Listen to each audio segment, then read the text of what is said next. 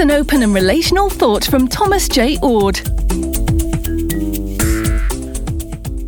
This is the final in a series of episodes in which I've been exploring the advantages that open and relational thinking provides to our understanding of what love is. Not only how we ought to love, but how God loves.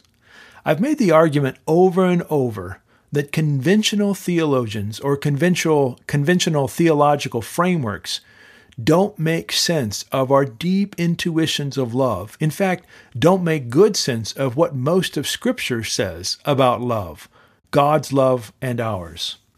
And I'm to the last episode. In this episode, I want to address just one advantage. I call it the relentless love advantage. It says this God never stops loving. In this life, in the next life, or ever. God doesn't stop loving us when we're doing well or doing badly.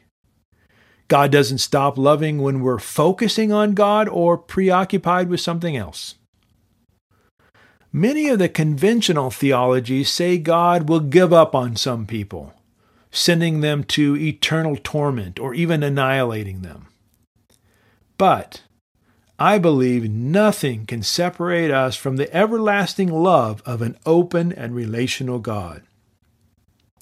I call this advantage the relentless love advantage because I think God loves us now, in the future, and forever, and God never gives up on anyone.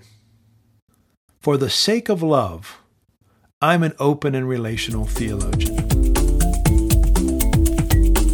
For more, see the Centre for Open and Relational Theology or Dr. Oord's website, thomasjayoord.com. Please like and subscribe to Oord Shorts.